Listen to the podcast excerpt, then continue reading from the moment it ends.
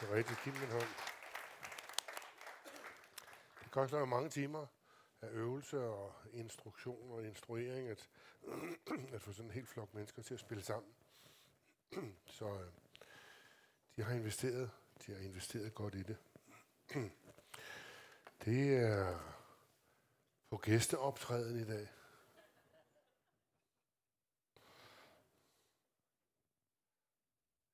Jeg skal måske lige nævne, at vi har en, øh, vi har en, en udvekslingsstudent gæst.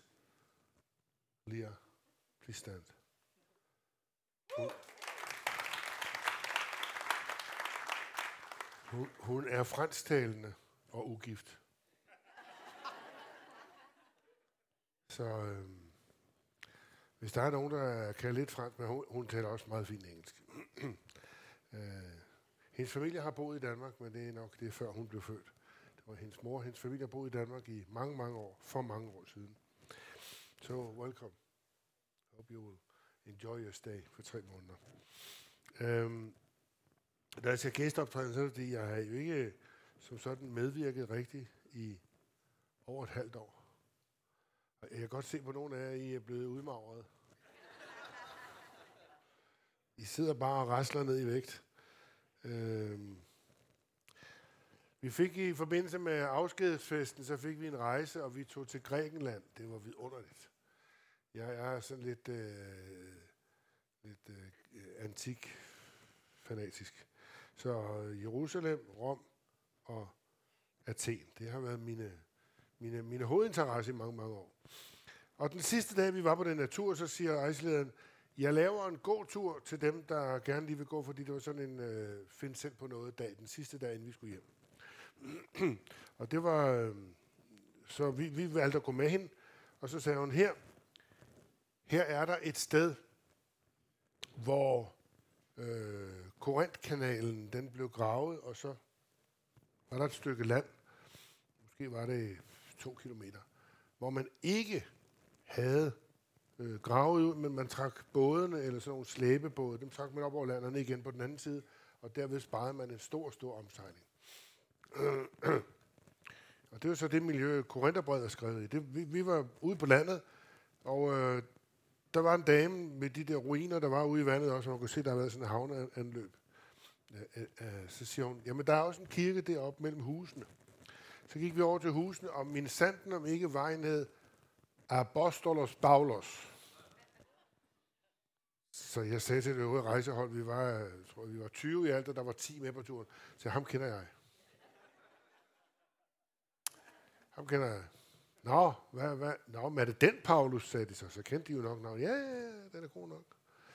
Så gik vi op og fandt kirken, og fandt en rengøringsdame, som havde nøglen til kirken. En lille græsk-ortodox kirke. Rigtig petit. Jeg tror, der var 25 sædepladser indeni. Smukke ikoner og lys og lygter og så videre. Og øhm, hun viste os rundt og fortalte og gjorde ved. Og jeg var den eneste præst på holdet, så de havde så også spurgt, om jeg kunne forklare lidt på forskellen mellem protestantisk, luthersk kristendom og ortodox kristendom, og hvorfor det ene og hvorfor det andet. Og da vi så går ud, så siger hun, min sanden, og derhen, sådan cirka herfra, så ud til døren, og derinde boede Paulus. Af hvad? Altså, det, det lyder som dem, der, der sælger splinter fra Noras Ark, ikke? Eller sælger, sælger fodaftryk fra Jesus, da han gik til på Viaduct. Altså, Øh, den hopper jeg slet ikke på, så, sagde, på, hør, så sagde hun, hør her, det her sted hedder Kenkrea, og han boede her i lang tid, flere måneder, inden han rejste videre. Så blinkede alle lamperne jo, fordi Kenkrea er omtalt to gange både i Apostlenes Gerning og i Romerbrødet. Det var der Føbe kom fra. Og det var der, han øh, landede et øjeblik og ventede og boede, og, og så rejste han videre. Så vi fik ind til at lukke op. Det var selvfølgelig ikke det hus, man sagde. Der har ligget et skur her. Ved siden af kirken, før kirken blev en rigtig kirke, der var det også bare en hytte, som de brugte til gudstjenester. Så var revet ned og bygget noget, som er flere hundrede år gammel. Men her lå kirken, og her boede Paulus. Det vidste rengøringskonen. Nu var det jo mest, øh, nu var det mest øh, rengøringsartikler og skure og skrubbe spande og, og, og, og sådan noget. Men, men jeg gik ind alligevel, og så lukkede jeg døren, og så havde jeg et stille øjeblik. Jeg, jeg tror ikke sådan hverken på sjælevandringer eller noget af alt det der, men, men, men hvis der er to, der står sammen, så er det Paulus og mig. Simpelthen. Det var en meget stor og stærk oplevelse, så vi nød den tur rigtig meget. Det sidste, jeg lige skal sige, inden jeg går i gang, det er, at vi begynder i marts måned øh, en, en, en bibelskole-sektion i Valby, i lokalerne i Valby på Banevolden. Karsten har tilrettelagt et undervisningsforløb. Så jeg bare opmuntrer, jeg vil sige, vil i første omgang her i foråret fordybe lidt i Gamle Testamente. Så starter vi der. De store profeter, de små profeter, øh, Amos og Joel og Hoseas og Habakkuk og, og Obedias og dem alle sammen. Så kom, I kan se på hjemmesiden, hvad det egentlig er, man kan være med i. Jeg vil gerne tage en gammel søndagsskolehistorie frem. Jeg tror, at den har været på samtlige børnelejre og samtlige søndagsskoler i umenneskelige, umindelige tider. Meget, meget længe. Og det er historien om Naaman. Og den står i anden Korinth, øh, sluder, anden krønike, sluder, anden konge, nu har jeg brillerne på. Anden kongebog. I anden kongebog, kapitel 5, det er en lang historie, så det er simpelthen en dræber, hvis vi giver os til at læse den. Så vær nu sød at gå hjem og læse den op selv, så kommer der nogle, øh, nogle referencer her på tavlen bagved. Øh, vi kunne med god berettigelse kalde det, hvis vi kan få den her til at virke. Hvad gør jeg forkert? Sker noget derop? Det gør der sandelig også. Hvorfor sker det ikke der? Ej, der bliver snydt. Vendepunkter. Historien om Naaman er en historie om nogle vigtige drejepunkter i menneskers liv. Og hvis vi tænker efter, er jeg helt sikker på, at, at mange af jer vil kunne huske, det er rigtigt. Da vi flyttede derhen, var det et meget, meget væsentligt kursskifte i vores liv. Da jeg fik det job, da vi købte det der lille hus der, da vi gjorde sådan og sådan og sådan, da vi valgte at tage derhen eller gøre det, der er ting i vores liv, der er mennesker, vi møder, som er i stand til, helt måske uden de store faldballader, at påvirke vores liv og gøre ting ind i vores tilværelse. Som er, selvfølgelig kunne man sige, nummer et, det er at blive gift. Øh, nogle siger, at det er det største angreb, man kan gøre på selvviskhed. Og det er nok rigtigt. Det findes en gang sværere, og det er at få børn. Lige pludselig så så mærker man, at der er også nogle andre i verden. Naman er en historie, der skifter flere gange. Den drejer rundt. Den går snart den ene retning, den går snart den anden retning. Og man kunne godt, jeg vil godt våge at påstå, at her er egentlig en meget enkel og fin lektion for os alle sammen til at opleve Gud. Eller det modsatte, at gå glip af Gud. Prøv at høre, hvordan det begynder kapitel 5. Der står sådan her. Armerkongernes herrefører Naaman nød stor respekt og var meget anset hos sin herre. Historien handler altså om en velanset, højt på strå mand i det syriske rige, tæt på kongen, en herfører. Han er vant til at begå sig på de bonede gulve. Han ved godt, hvordan man taler. Han ved godt, hvordan man titulerer nogen. Han ved godt, hvordan man gebærder sig. Han var en velanset mand. Og så kommer det, men. Der var det her lille, triste men.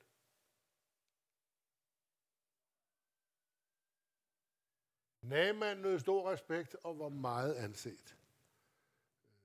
Det er dejligt at være anset. Det er dejligt at have sin arbejdsgivers tillid. Det er dejligt at være anset, og, og folk siger, værsgo og kom ind. Og... Men. Men. Der var noget lige under overfladen, men han var spedalsk. Vi er måske vant til at se spedalske sidde fuldstændig forkommende med øh, fingre og, og, og, og, og hænder og fødder et væk, og Hvordan er det lige, vi begår Hvordan snakker vi lige med folk her? Øhm, der findes mange, mange forskellige former for spedalskhed. Der findes noget, som måske bare kunne være som en hudeksem, som en overfladisk sygdom, og noget, der også æder knogler og hud og hår. Der er flere steder i Bibelen, hvor spedalskhed sidestilles eller antydes at kunne være en billedlig forståelse af synd. Er noget, der ødelægger mennesket, noget, der æder mennesket op indenfra. Og vi kunne sikkert godt, hvis vi tog os tilstrækkeligt lang tid, hver især bidrage med et eller andet begær. Misundelse. Der er folk, der bliver ædt op af misundelse. Jeg talte med en dame for mange år siden. Hun sagde, jeg har én gang i mit liv, siden jeg blev gift, været i biografen. Jeg gør det aldrig mere. Min mand stod klar med et jagtgevær, da jeg kom hjem og var bare til at skyde sig selv. Fordi nu havde jeg siddet og kigget på en eller anden filmskuespiller, og var sikkert blevet forelsket i ham, og det kunne han bare ikke leve med. Stærke kræfter. Stærke kræfter. Had. Utilgivelighed. Der kan sidde i vores hjerter, der kan sidde i vores tanker. For et par år siden mindede Herren mig om en relation, som jeg havde til en anden bror, en anden præst. Og den var rigtig dårlig, den havde mange år, og det var næsten selvforskyldt. Altså, jeg havde gjort den dårlig, for jeg var virkelig utilfreds med noget væsentligt. Og det gjorde vi sådan. Hvor der gået nogle år, så sagde han til mig, du er nødt til at gå hen og snakke med ham. Du kan ikke blive ved med det der. Og hold op, det er da også ham. Han er også et kødhoved. Han kunne også bare tage sig sammen. Han kunne også bare lade være. Ti stille, sagde han. Gå hen og snakke med ham. Har du nogensinde hørt, at han har sagt ti stille? Ja, ja. Jeg har også hørt andre sige det til mig, men det overhører jeg bare.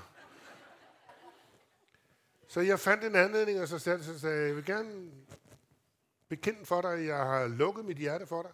Jeg har været rigtig sur og vred i flere år over det og det og det. Ja, det ved jeg godt, sagde han. Det har jeg godt kunne mærke. Ja, det vil jeg gerne holde op med. Jeg vil gerne sige undskyld for. Det vil jeg gerne lave om på. Og det var jo ikke, altså, vi, var ikke, vi er ikke de store følelsesmennesker, så vi kastede jo ikke hinanden om halsen og hulkede og græd snot og tårerne. Nej, det er i orden. Snakker ikke mere om det. Sådan en, en simpel, lidt primitiv herreudgave af, af det, der kunne forene nationer i hele verden. Der er noget, der kan sidde der og æde sig ind, gnave sig ind. Og det er da helt sikkert, at denne nagemand har der gjort adskillige krumspring for at skjule, at han havde spedalskhed.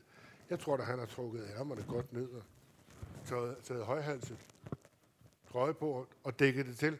Fordi lovgivningen, for eksempel i Gamle Testament om spedalskhed, den er ganske overvældende. Du må overhovedet ikke drikke vand i nærheden af dem, spise den samme mad, sidde i samme lokale, bo under samme tag, benytte den og den og den mulighed. Der er lange, lange remser. En og hvis du skal mødes med en spedalsk, så er der en sikkerhedsafstand, du kan ikke huske, hvor nøjagtigt hvad den er, men lad os sige, i modvind er den 20 meter, i medvind er den 40 meter. Fordi det kan nok bæres. Smittefaren kan sikkert bæres i luften. Så hold dig væk. Så det har ikke været nemt at være velanset og være højt på strå og have kommando over mange mennesker i hæren, sidde med til forhandlinger om rigets tilstand og udenlandssituationer, og så have den her svaghed, den her, det her handicap, den her sygdom, som bare sidder der og knæver. Naaman var en velanset mand, men han havde han var spedalsk. Men så hørte han et vidnesbyrd, og så fik han håb. I huset hos Naaman havde hans kone en tjenestepige. Vi får ikke at vide, hvad hun hedder, men vi får at vide, at hun ved en togt, som herren har været på, er blevet fanget og taget med. Og hun siger så henkastet en dag, hvor hun måske har stået og skrubbet lidt på gryderne, så siger hun til, til husets frue, til Namans kone, fru Naman, så siger hun til hende, øh, hvis dog bare min herre kunne tage til Israel og møde profeten, så kunne han blive helbredt. Er ikke dejligt? Jeg hører ikke mere om hende. Hun er hverken på, eller ude, eller inde, eller bliver nævnt. Den eneste, hun afleverer et vidensbyrd. Jeg vil gerne minde jer alle sammen om, for eksempel åbenbaringsbogen, står mange andre steder, Vi har sejret over djævlen på grund af et, Jesu blod, to, vores vidnesbyrd. Det er ikke ligegyldigt, hvordan du taler. Det er ikke ligegyldigt, om du hele livet øh, har sagt, kraft æde mig, og du så bliver gammel, og så begynder kraften at æde dig. Det er da logik. Du skal da lade være med at sige sådan noget vrøvl. Du skal lade være med at tale sådan om andre mennesker. Du skal lade være med at bruge dig selv på den måde. Vidnesbyrdet her handler om, hvad Gud kan gøre. Hvis bare du dog kunne komme. Jeg elsker den her beretning. Den er fantastisk. En lille pige, hun kender ikke konsekvenserne. Hun ved ikke, at man ikke kan blive helbredt for det. Hun har ikke været hen og høre lægens sidste diagnose, der fortæller, at det der, det kan man ikke blive helbredt for. Hun ved bare, at når profeten han kommer til, når Herren får lov at gribe ind, så sker der noget. Amen. Yes, det er det, vi går efter. For nogle år siden, ja, det var tilbage i 70'erne først, der startede man jo Lausanne-konferencen og sender Lausanne-bevægelsen, som står fader til Lausanne-kontrakten. Nej, hvad hedder den? Den hedder ja, Lausanne-pakten, tror jeg, den hedder. Kontrakten, pakten. Og den blev gjort færdig i Manila. Jeg var med til den missionskonference i Manila på Filippinerne, hvor vi sad hver dag og skulle arbejde hårdt med at rette tekster og, og, og, og give respons på det der. Og så var der så møder om aftenen. Spændende, spændende møder med alle mulige personer. Den ene aften var der en lille kineserdame fra Hongkong. Altså en Hongkong-kineser. Som var blevet bedt om at fortælle sin vidnesbyrd. Hende og hendes mand var rigtig ambitiøse. De havde taget embedseksamen på universitetet, og de havde læst jura og business, og bare, bare, bare, de kunne bare det hele. Og de var i fuld gang med at lave en lynkarriere. Kom i en baptistkirke, var glade, hjalp lidt til i kirken med nogle forskellige ting, og ellers så gik det bare ambitiøst efter jobbet, efter penge og status. Og det indrømmede hun. Det vidste hun godt. Så sker der det, at hun bliver gravid. Ah, det var, det havde hun ikke regnet med. Det var, det, det, det, var ikke, det var ikke godt for hende og for dem. Så hun gik og sparkede lidt i støvet over det, og da barnet så blev født, var det endnu værre. Barnet var multihandicappet. Og diagnosen var entydigt klar. Det barn kommer aldrig til at spise selv. Du kommer aldrig til at snakke med det barn. Det barn kommer aldrig til at lære at tage tøj på, eller klare sig selv på nogen måde. Alt skal det hjælpes med, det her barn. Hvorfor mig, Gud? Ja, der er nogen, der er handicappet, men hvorfor skulle det være vores barn? Ja, der er nogen, der dør for tidligt, men hvorfor skulle det være min mand? Hvad er meningen, Gud? Hvad i alverden sker der med en? Hun sagde, jeg tog Bibelen og kylede den gennem, gennem lejligheden. Så jeg har aldrig set den mere. Hun holdt op med at bede, hun holdt op med at læse sin Bibel, hun holdt op med at gå i kirke.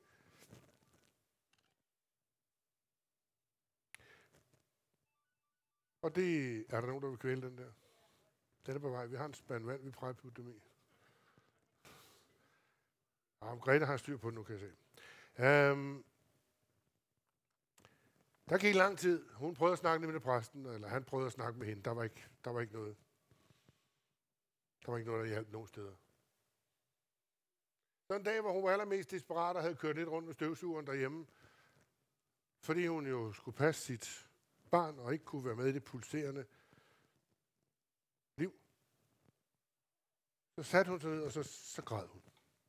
Og da hun havde siddet lidt der et øjeblik og fik tørt tårerne, så begyndte hun at bede, eller i hvert fald tale til Gud, og så sagde Gud, det er godt, du kom tilbage. Du har været væk. Ja. Så sagde hun, hvad, hvad er det, der sker her? Så svarede Gud hende. Og han sagde således, hør godt efter, i mine øjne er I alle sammen handicappet og hjælpeløse. What? Prøv lige at forestille dig, hvis det er vores status. Vi er ikke skabt til at leve her på det niveau, hvor vi lever. Vi lever i en falden verden, og det er vi nødt til at tage med ind i alle ligninger, alle beregninger, så er det en falden verden. Det er ikke en perfekt verden. Det er ikke Guds skabte verden. Det er Guds verden, der blev forført. Han genopretter sin verden en gang. Yes. I mine øjne er I alle sammen handicappet. Hun var fuldstændig målløs. Hun gik ind og fandt sin bibel. Hun og bladrede lidt, læste et lille stykke der, et lille stykke der. Og pludselig gik det op for hende. Jamen, det er jo rigtigt. Gud nåede at sige én ting mere til hende, og det var, jeg elsker dit barn, og jeg elsker jer alle sammen.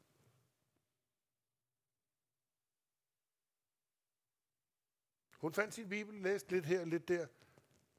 Så begyndte hun sådan at nynne lidt og fandt et lovsangsbånd frem og satte på anlægget og fik sådan lidt lettet lidt i sind og tanker.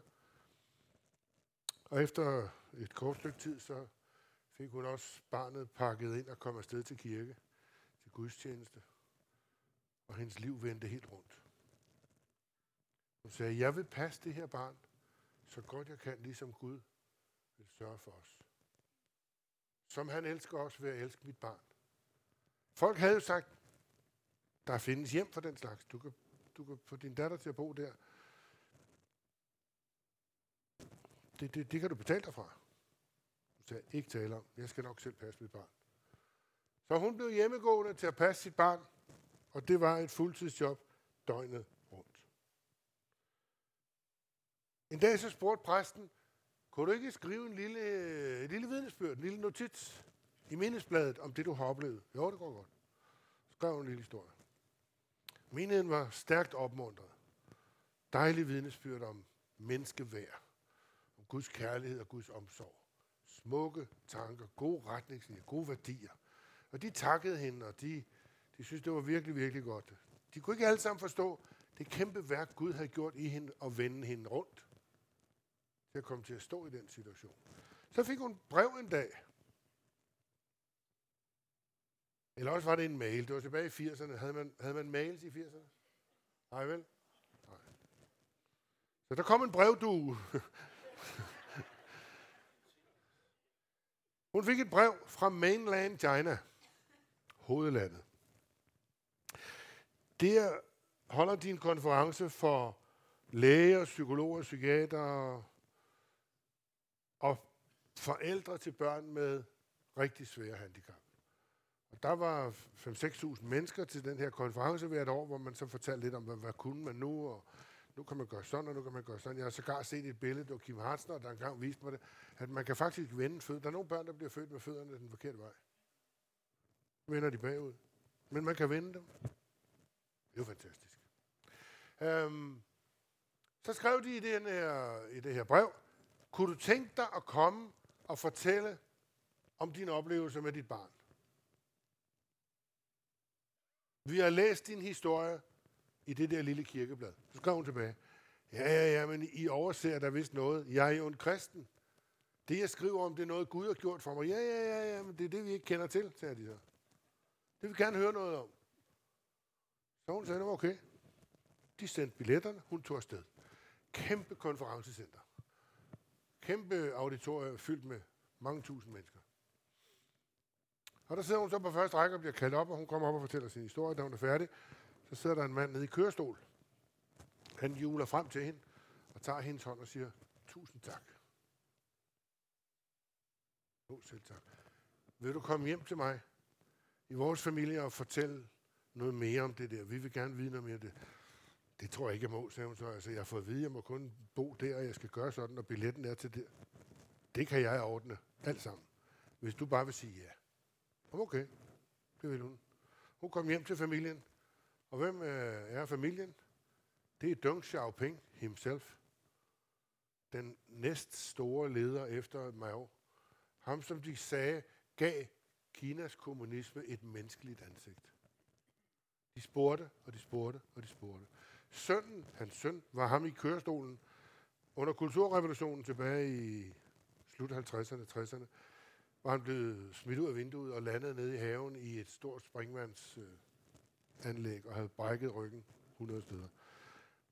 Der sad familien overfor en ung kvinde. Hun sagde, I må ikke spørge mig om noget med Bibelen. Den læser jeg kun til min egen opbyggelse. Jeg er ikke teolog. Jeg kan ikke udlægge tingene, jeg forklare. Jeg kan ikke forklare dem. I må ikke stille spændende, svære spørgsmål. Men jeg kan fortælle jer, hvad Gud har gjort for mig over for min datter. Jeg kan fortælle jer, hvad Gud mener, når han ser på os. Naaman var spedalsk, men så hørte han et vidnesbyrd, og så fik han håb. Jeg kan udfordre hver eneste en af jer til at genopdage vidnesbyrdet. Et vidnesbyrd er ikke sådan et øh, endegyldigt argument med to streger under. Bum, bum, der kan du bare se. Sådan er det. 2 plus 2. Der er ikke noget kvantemekanik i det. Der er ikke noget hokus pokus. Det er simpelthen kun et spørgsmål om at fortælle, hvad du har oplevet og hvad du tror på. Og det skønne, der sker her, det er jo, at pigen siger bare, hey, hvis bare han kunne møde profeten. Det ville altså gøre ham godt. Det kan jeg godt lide. Tænk, hvis hver eneste en her sagde, du skulle prøve at komme med i kirken med mig en dag. Du skulle prøve at komme og høre, når lovsangen den bruser. Du skal komme og høre, når præsten han prædiker. Det, det er virkelig inspirerende. Det, det, det er rigtig godt. Tænk, hvis hver eneste en af os levede med vidnesbyrdet helt, jeg har sagt, hængende her udenpå. Det var i virkeligheden det, der var baggrunden jo for det, der i sin tid hed kristne forretningsfolk. Der er vist nogle få tilbage. Der er mange kristne forretningsfolk, men, men i, i organisationen er der vist nogle få tilbage. Men ellers så holder de ikke rigtig sådan nogen sammen. Det gjorde de før i tiden, simpelthen for at have et sted, et helle, hvor man kunne invitere forretningsforbindelser. Hvor det ikke var alt for kirkeligt. Og alt for meget halleluja. Det går, at man skal have det lidt fortyndet i begyndelsen. Vi andre, vi er jo hårdhudet. Vi kan næsten ikke få nok. Pigen efterlod håb. Hvad efterlader du, når du har snakket med dine naboer og dine bekendte? Efterlader du håb? Efterlader du et vidnesbyrd om, der er en mulighed? Det kan godt være, at dit firma har gået konkurs, men hør nu her. Det kan godt være, at lægen siger sådan her om din sygdom, men hør nu her. Hvad efterlader du? Vi kan meget hurtigt falde med på den der klønk og Greta Thunberg. Ja, det er os. Det hele det bliver oversvømmet, og det hele brænder sammen. Det er en pige over i Sverige, der har sagt, så, så det, det er noget frygteligt altså. Det er også noget værd noget. Min bibel står der, det kommer til at ende med herlighed. Ja, jorden den skælver under den enorme, det enorme forbrug, vi har udsat den for. Ja, men min bibel fortæller mig, at Gud kommer og griber ind. Min bibel fortæller mig, at Jesus, han har ikke sluppet os. Han kommer tilbage for at oprette sit fredsrige. Er I med på det? Giv dog bare, der var nogle flere, der havde hørt det og troet på det. Han kommer tilbage for at oprette sit fredsrige. Hvis der er kraft til et lille amen, så er det nu, det vil være passende at fyre hele kanonen af. Nu ved han jo ikke bedre, den gode mand, så han gør jo det, han har lært. Uh, han sender et brev til Israels konge. Og de pigen siger, at der er en profet i Israel. Sender et brev til Israels konge, så siger han, jeg kommer, jeg kommer på onsdag og bliver helbredt. Og kongen, han er skrækslagen. Øh, er, er I klar over, at menneskerettighedserklæringen, den siger, det er et hvert menneskes ret at have et sted at bo og være sund og rask? Er I klar over det? Så tag din menneskerettighedserklæring, så går du op på kommunen. Sig goddag, Københavns Kommune. Der står her, at det er en ret, at jeg skal have et sted at bo, og jeg skal være sund og rask. Vil I lige fikse den for mig? De vil rive håret ud af hovedet. Det kan vi aldrig nogensinde tage. Det kan vi aldrig kunne klare. Det, jamen, det står der, det er min ret. Så han gør det, han ved. Han skriver til kongen, og kongen er desperat, og han siger, nej, nej, nej, nej, nej, det må du ikke gøre. Du må endelig ikke komme. Jeg kan ikke helbrede nogen som helst. Og han siger, lige direkte i teksten, så siger han, han leder jo efter en anledning til krig. Han vil jo bare have ballade ham der, som om jeg kunne helbrede nogen som helst. Nej, det tror jeg heller ikke Frank Jensen op på Rådhuset, han ville gøre. Det tror jeg heller ikke, han ville mene, han kunne. Men, men, men så sker der det, at profeten han hører, at der er en mulighed. Så først så hører han, så får han håb. Så går han afsted efter det, han mener, så må det være sådan her løsningen er. Men det viser sig så, det er det ikke. Så han må bakke tilbage igen. Åh, oh, åh, oh, det var galt. Forkert dør. Du må ikke blive bange, hvis du har gjort et første forsøg, og du ikke lige ramt plet. Der er selv i Jesu tilfælde et eksempel, hvor han smører mudder på øjnene. Kan du se nu? Øh, jeg kan se, der går nogen rundt. Der går nogen rundt. De ligner sådan nogle, de ligner sådan nogle visne juletræer, men de er helt hvide i toppen, ligesom ham der. Og ham der, han har slet ikke nogen top. Øh, jeg ved, Nå, okay, siger Jesus, så må vi lige bede en gang til. Så beder han sandelig en gang til, og så ser han klart. Du skal ikke være generet eller bange for, at der måske skulle bedes to gange. Det er heller ikke forkert for dig. Du er ikke nogen stor fortabt sjæl, fordi du øh, har gået det forkerte sted hen. Jeg bliver så begejstret, når jeg læser historien, fordi Elias, han hører om Namans besøg hos kongen. Og så sender han bud til ham, så siger han, send ham herover til mig, så han kan vide, at der er en profet i landet. Ha, ha, ha, ha. Er det ikke dejligt? Jeg vil ønske, at alle danske kirker havde så meget ryggrad, og så meget mandsmod, og så meget gå på mod. Så de vil sige, bare kom i kirke, så skal vi nok hjælpe dig. Du skal få lov at høre, der er håb. Kom du bare. Kom du bare. Du skal vide, at der er en profetisk røst i det her land. Du skal vide, at der er nogle kristne i det her land, der tror på det, der står i bogen. Du skal vide, at der er nogen her, der, der ønsker at fremme Jesu herredømme i deres eget liv og i vores nation. Amen. Åh, oh, det ville være dejligt, var. Øh. Det var... Hvad siger du? Kom bare. Det er noget helt andet. Kom bare dog. Jeg, jeg håber, den dag kommer, hvor kirken også tør og ikke kun skal være tilbageholdende og finpoleret finkultur med orgelbrus. Det er dejligt og smukt. Og smuk korsang og Davide Penitente og alle de fine musikstykker gennem tiden, tiderne. Send dem over til os. Kan I huske for nogle år siden, dem der har været her længe nok, at vi havde en periode, hvor vi talte om helbredelse. Og der var flere andre, der var med til at undervise om helbredelse.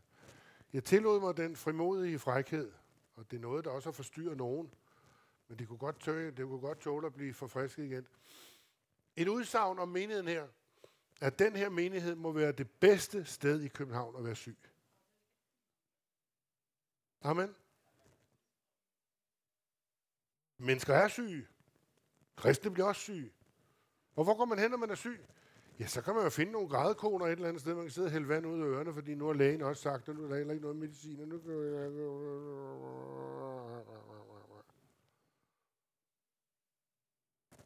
Kom her.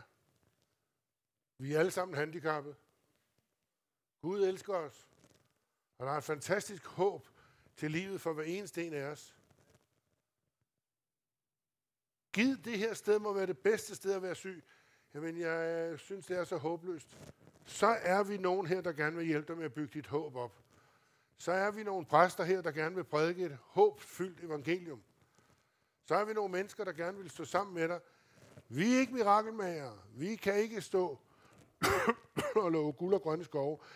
Men vi vil gerne stå sammen med dig, mens du finder håb, mens du finder trøst. Vi vil gerne stå sammen med dig. Om så det bliver det sidste, vi kommer til at gøre i livet, så skal du vide, du kan gå herfra fra et fællesskab af mennesker, som gerne vil være sammen med dig, som gerne vil bede for dig, og som gerne vil vise dig vej til Gud. Amen. Kan vi se, hvor langt vi er kommet herop? Følger de med herop? Han gik forkert. Han måtte bakke tilbage. Så kom han til profeten, som fortalte ham, hvad han skulle gøre.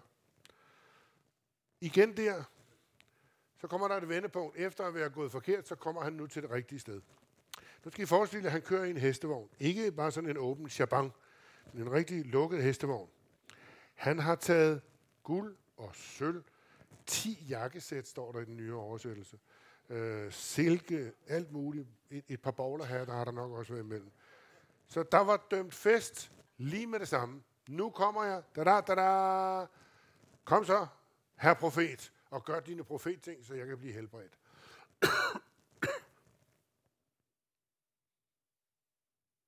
kunne man forestille sig, at der kunne opstå nogle misforståelser om, hvordan Gud han vil virke? jeg skal lige have lidt her. Kunne man forestille sig, at Naaman han havde en forestilling om, hvad Gud skulle gøre, men profeten havde en anden, og Gud havde en tredje. Kunne man forestille sig det? Det var netop tilfældet. Naaman siger, jeg sidder jeg her, den mægtige Naaman. Jeg ved ikke, om han havde alt sildesalaten på, så man kunne se, hvilken rang han havde i hæren. Og på ud og, og, og det hele. Så sidder han der i sin vogn. Så kommer Gehazi ud, som er profetens tjener. Og han har sikkert forklæde på. Han har været ved at skrælle kartofler. Så han kommer ud og siger, Dag, dog er dig, der er her, mand. Nej, men er det dig? Er det dig, der gerne vil helbredes? Ja, siger så. Okay, jeg har et ord til dig fra profeten. Han sidder derinde. Og så blev Naaman vred. Sidder han derinde, og her sidder jeg og venter i al min almagt. Kommer han i dog i det mindste ikke ud og hilser på? Nej. Han sidder inde i pejsekrogen og, og, og tænker profettanker og gør det, som profeter gør, når de sidder der i hjørnet. Kommer han ingen gang ud? Jeg havde da regnet med, at han ville komme ud og svinge sine fem stjernede karismatiske hænder hen over mit hoved. Og så vil han sige nogle ting. Og så vil nogen falde om på gulvet, og nogen vil øh, bare blive rystet over det hele. Kommer han ingen gang ud, så kan det også være lige meget. Afsted. sted. Ind med jer. Ind med tjenerne. Op bag på vognen. Er sted. Kan I se det for jer? Så kommer vi til den her kirke, og så... Det, det, de, de lægger alle sammen hænder på. Jeg regnede med præsten, han havde en rigtig dragt på, og, og han så kunne nogle ord, måske også nogle latinske ord, så kunne det være rigtig flot. Afsted. En sur og vred nagemand.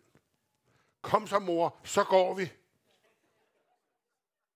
Det her skal vi ikke udsætte os selv for. Der må være en grænse. Kan I høre det? Afsted. Så noget pjat. Det gider vi ikke have med at gøre. Og hestevognen begynder at sætte sig i bevægelse, og de andre tjenere, der er med i vognen, de sidder sammen med ham, og så siger de til ham, prøv lige at høre her, Naaman.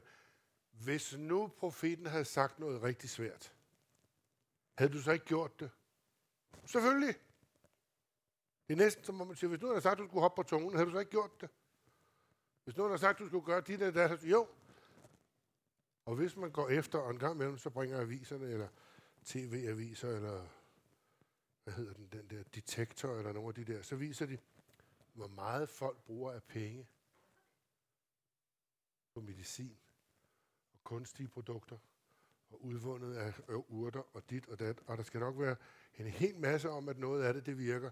Men det er jo milliarder på milliarder, der bliver brugt på at se godt ud, eller få en sundhedsprofil, og kunne det ene og kunne det andet. Jo, hvis han havde sagt noget svært, det kan lige tro, det ligger dybt i os. Vi er jo i bund og grund nogle religiøse apparater alle sammen. Hvis du nu havde fået at vide, at du skal gå hjem og piske dig selv, og du gjort det i tre dage, så skal der komme salt i såret. Så kan der hælde varmt vand ud over, så det rigtig kommer ind. Så skal du ligge på ryggen, så skal du stå på maven, så skal du gøre dit, og skal du dat, så skal du gå baglæns gennem kirkegården og kravle over kirkegårdsmuren i måneskin. Hvad der har været af forrygte ting, som er blevet solgt i både kristendommen, og i troen, og i Guds navn, det er frygteligt. Enkelt, gå ned og døb dig i havet. Gå ned og døb dig i floden. Hvad? Er det så enkelt? Skulle det, skulle det virkelig hjælpe? Og han er rigtig, rigtig vred. Men til al held, så er der anden, for anden gang i hans liv, så er der håb. Først en piges simple vidnesbyrd. Og nu nogle venner og en tjener og nogle folk, der har rejst med ham, som siger til ham, hør nu her, herre, hvis han havde sagt noget helt umuligt, du vil jo være parat til at betale millioner for det, du vil jo være parat til at gøre dit og gøre dat. Hvorfor gør du nu ikke bare det, han siger? Gå ned og lad dig døbe. Syv gange. Og der er for os alle sammen ting i kristendommen. Hvad skulle det hjælpe, at nogen lægger hånd på mig? Hvis de kan bede, så kan de bare bede. Så kan de bede derhjemmefra. Det vil ikke gøre det hen i kirken. Hvad skulle det hjælpe at blive døbt? Hvorfor i alverden skulle jeg døbes? Vi har dåsforsæng her. Ned, op igen. Hvorfor i verden skulle jeg det? Fordi Jesus har sagt det. Fordi det er den symbolske aflæggelse af det gamle liv og den gamle tid og den, og den, og den gamle måde at leve på. Er sted opstår vi til et nyt liv. Og så siger de, at man skal give til missionen, man skal betale tiende. Hvorfor i alverden skulle jeg dog det? Mine penge har det bedste i min lomme. Jeg skal nok sørge for. Og så siger de, at man skal være sammen med de andre kristne. Jeg gider da ikke være sammen med de andre kristne. De er dumme at høre på. De mener alt muligt mærkeligt, og de har nogle politiske overbevisninger, det er slet ikke til at holde ud at høre på. Vi korter rigtig mange ting af. De vi selv bestemmer, og her er han manden på vej væk fra sit mirakel. Til al held, som med den unge pige, så var der venner, der gad at tage en runde mere med ham og sige, nej mand, hør nu her, gå nu ned og få det gjort. Okay, banker han på taget af vognen og siger til chaufføren, kør tilbage til floden. Der kommer de ud. kan I forestille hvordan det har været? Har I været ved sådan en å, flod for nylig? Lidt vådt i kanten. Nå, så tager han vel skoene af, så er han bare til. Og hvad med dem, der står og kigger derovre på den anden side? Skal de stå og kigge på mig? Og så kommer det garanteret til at stå i avisen i morgen. Hvad skal jeg gøre? Jeg forestiller mig, at han har simpelthen nogle store håndklæder med, og dem står tjenerne med. For I ingen skal se, når han smider alt tøjet, at han vidderlig er spedalsk. Det kan også godt være, at en af tjenerne, de kom til at grine lille. Tag det fjæs væk. Hold op med at stå og grine af mig. 1, 2, 3, 4, 5, 6. Når han kom op den syvende gang, var han fuldstændig rask. Gør Gud mirakler? Ja, det gør han. Så blev han vred og gik sin vej, men hans tjenere snakkede det igennem med ham. Så vendte han om og blev helbredt. Amen. Du er kommet til profeten, ikke fra Samaria. Du er kommet til profeten på Frederiksberg. Du er kommet til den, den levende Guds menighed.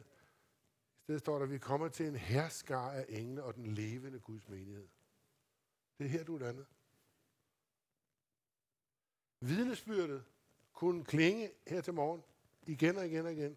Flere og flere kunne fortælle, så bad jeg for det, så fejlede jeg det, jeg blev rask, så skete der det, så skete der det med mit bil, min bil, så var der noget med mit hus, så var der noget med mit arbejde. Den ene ting efter den anden, så er håbet om Guds indgreb kun lige en håndsbredde fra dig. Et ord. Jeg vil gerne, at vi skal bede sammen her til slut.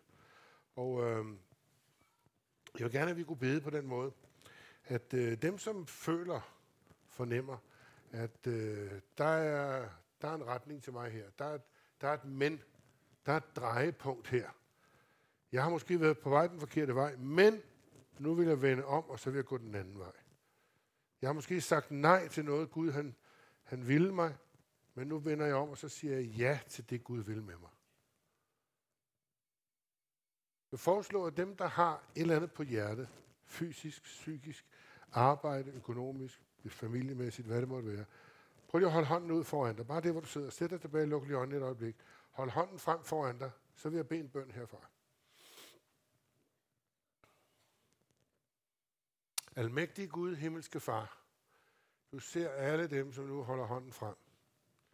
Du kender deres situation langt bedre, end vi gør selv. Du ved, hvad det er, de har behov for. Jeg beder dig om, at du vil gribe ind.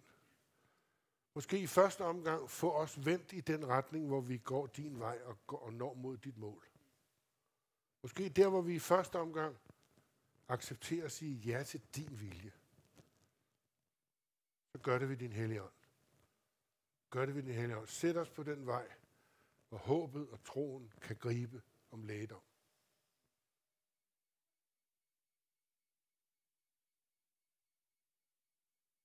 Amen. Amen. Så jeg godt tænke mig, at alle dem af jer, der sådan i tanken og i sindet, da vi snakkede for et øjeblik siden, og berørte historien om pigen, der giver det her vidnesbyrd. Jeg tror, der er nogen, der har særlige gaver til at give vidnesbyrd. Prøv en gang at spørge Bjørn Hansen, hvor mange kilometer vidnesbyrd han har liggende på bånd og på CD'er. Han har i overvis samlet dem og sendt dem ud til lokalradioerne. Vidnesbyrd om det ene og det andet fra her og det alle vejen. Fantastisk tjeneste. Er der stadigvæk nogen, der benytter dem? Det er på podcast her på kirken. Skønt. Vidunderligt. Øhm, hvis du er i en situation, hvor du føler, at det der med det vidnesbyrd, det, det, det var mig. Det vil jeg gerne forny, det vil jeg gerne forfriske. Så hold lige hånden frem for dig. Alle andre kan lige lukke øjnene et øjeblik. Det er ikke for at lave en offentlig demonstration, kun for at velsigne dem, der måtte have det sådan. Hold hånden frem for dig. Hvis du er klar på den med, at det der med vidnesbyrdet, det, det vil jeg gerne gøre noget mere. Det vil jeg gerne lære noget mere om. Almægtig Gud, se til dem, der løfter deres hånd nu. Og som du vil møde, du vil øh, opmuntre dem. tak fordi ingen skal blive nervøs, og ingen skal blive bange og undertrykke vidnesbyrdet, men at vi må være frimodige. Når Helligånden kommer over jer, skal I være mine vidner. Vi siger ja nu, Herre, til at være dine vidner. Amen. Amen. Og sidste bøn. Sidste bøn, den går på de tjenere, der ikke bare dropper Naaman. De kunne godt sige, åh, oh, dit gamle fjols.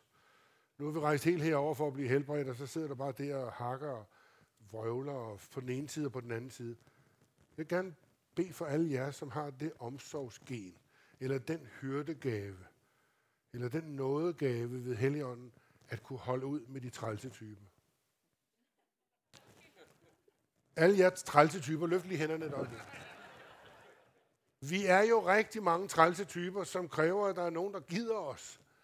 Og måske gider lige at høre efter et øjeblik, eller, eller lad os snakke og lad os være, og så komme tilbage dagen efter alligevel. Dem er jeg, der kender den situation. Jeg ved, man så let kører sur i det. Man bliver træt. Man bliver træt af at sige det, man bliver træt af at gøre det, og åh, det kommer ingen vejen. Men du er livsnødvendig jeg vil da gå så langt som til at sige, de her venner og tjenestefolk, de valgte faktisk at gå med Naaman den forkerte vej. Vi ser dig på vej væk fra kirken. Hallo? Skulle du ikke se at komme i kirke? Jeg har lige noget, jeg... Ja, men altså, det er da den helt gale vej. Det er da den helt gale vej. Hvor er du på vej hen? Ja, jeg er på vej ud. Ud at se en FCK-fodboldkamp. Nej, det var dog frygteligt. Er du da tosset? Så hold dog lige op. Kom lige ind på rette vej. Det kunne jo godt være, at du skulle ofre en eftermiddag på at gå en ven. Nej, det behøver så ikke at være det andet der blå, øh, øh, øh, blå hvide hold. Det, det kunne jo være et andet af Guds egne hold.